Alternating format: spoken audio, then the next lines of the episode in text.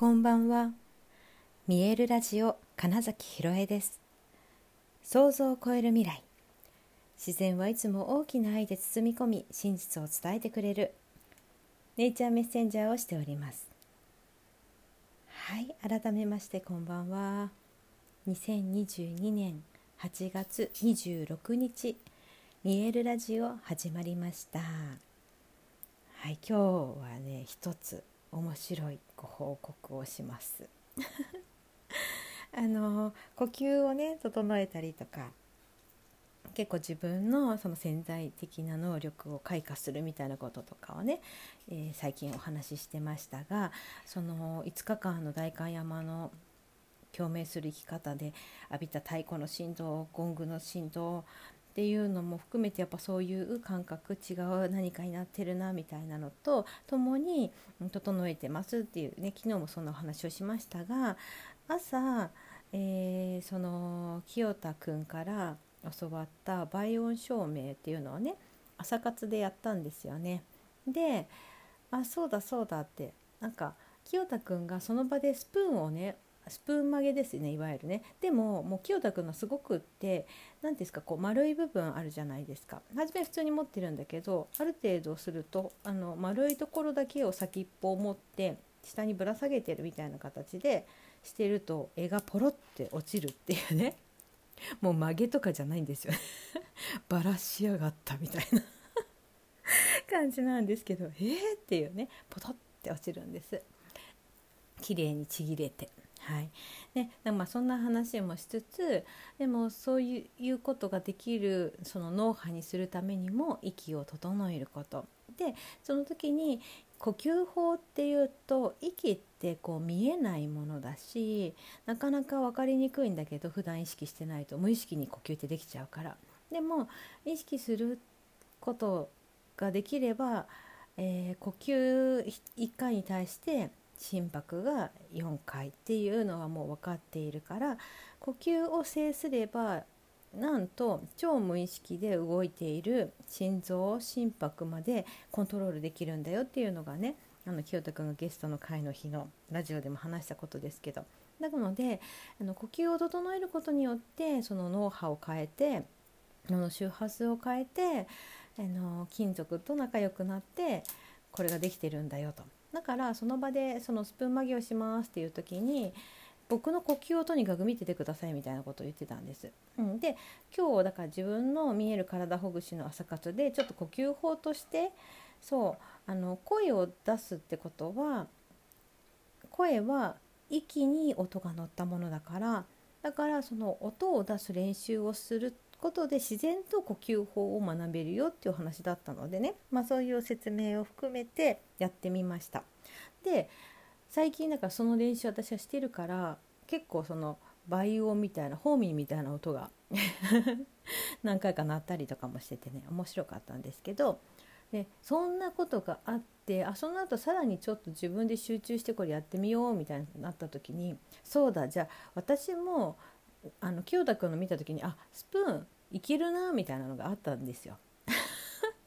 なのでちょっとやってみようかなと思ってたまたまあの普段全然使ってないフォークっていうのがあったのででそれこそその結構固めなやつねだったからなんかこれでいけたら多分他ももういけるだろうじゃないけど いうね結構やってそれでまあ集中してそうだな15分しないかな。あ分かったみたいな。柔らかくなったっていうのが一回すごい分かったんですよ。自分の中のイメージで柔らかいというものがすごい伝わってるなと思って。でその時に確かにちょっとくにゃっていってあっなるほどなと。でもそのあ行ったって思うとやっぱすぐに思考が働いたり呼吸が変わるのが自分でも分かったからなちょっと待って待って待ってこれを継続するってことがこういう目の前の何かが変わったとしてもその呼吸を続けるってことかみたいな風にまあ続けていたらあこれほんといけるなと思って一気にグーって言って何ていうか半分じゃないですけど90度以上の角度にすごい曲げることができてね。あの、まあ、今日のだからラジオのタイトルのところには曲がったフォーク 載せようかなと思うんですけどね。はい。なんかそんなわけでねあ本当にできたわって思ったんです。だからこれまでそのなんか念じればみたいなことをすごい思ってたけどだし実は昔昔っつっても3年前ぐらいかなまだ。あのえーと、事務所からのつながりで演技のレッスンを受けに行ってたことがあるんですけどそこの、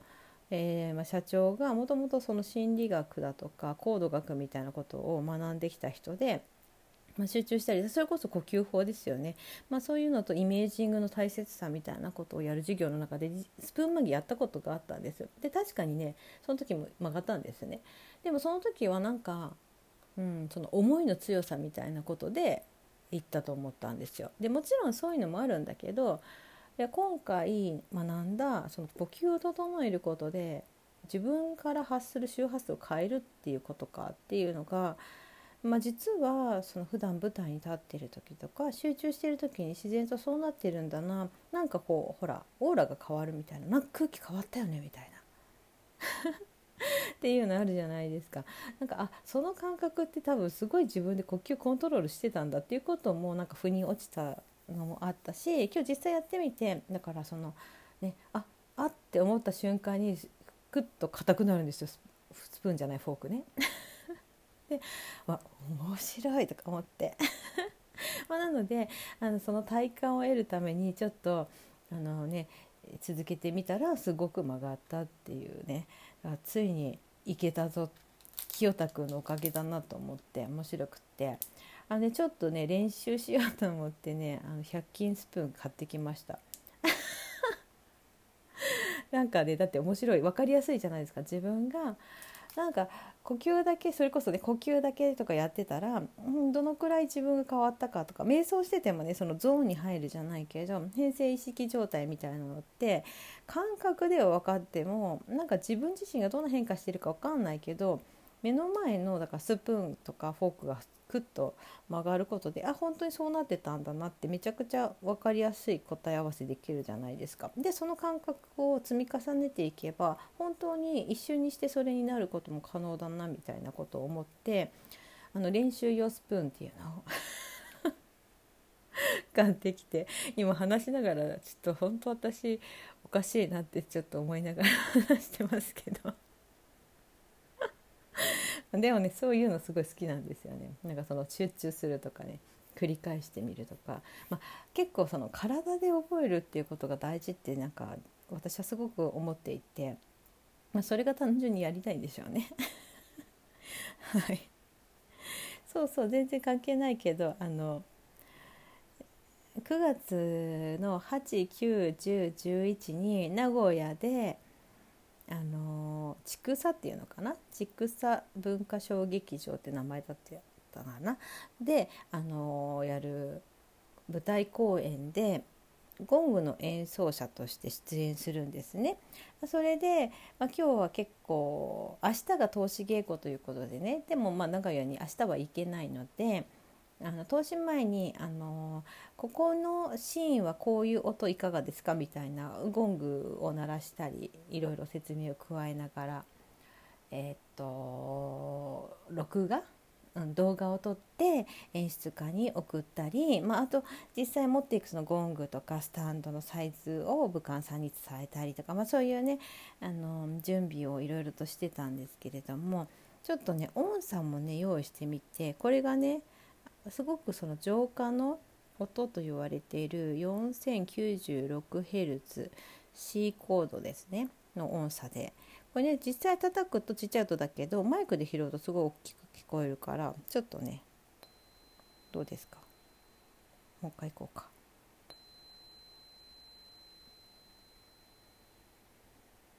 これね取れてるかどうかはね本当に分かんないんですよ。ほとんど実際の音としてはあんまり聞こえないんだけど音差なのでその本当響きをうまく拾うとめちゃくちゃちゃんと鳴ってるなってわかるのでもう一回だけやっといて後で確認してみようかな。